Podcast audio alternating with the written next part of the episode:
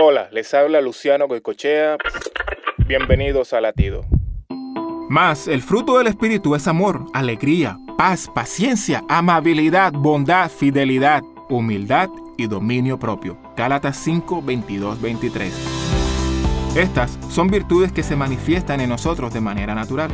Y en 1 Corintios Pablo nos dice que Dios le da a unos palabras de sabiduría, a otros conocimiento, a otros fe, a otros dones para sanar enfermos, a otros profecías, a otros el hablar en diversas lenguas y a otros el interpretar lenguas.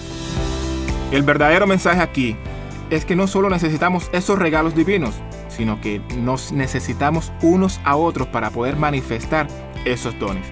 Porque de nada vale tener el don de las lenguas si no hay quien la interprete. ¿Y tú usas tus dones para bendecir a otros? Latido les llega a través del ejército de salvación.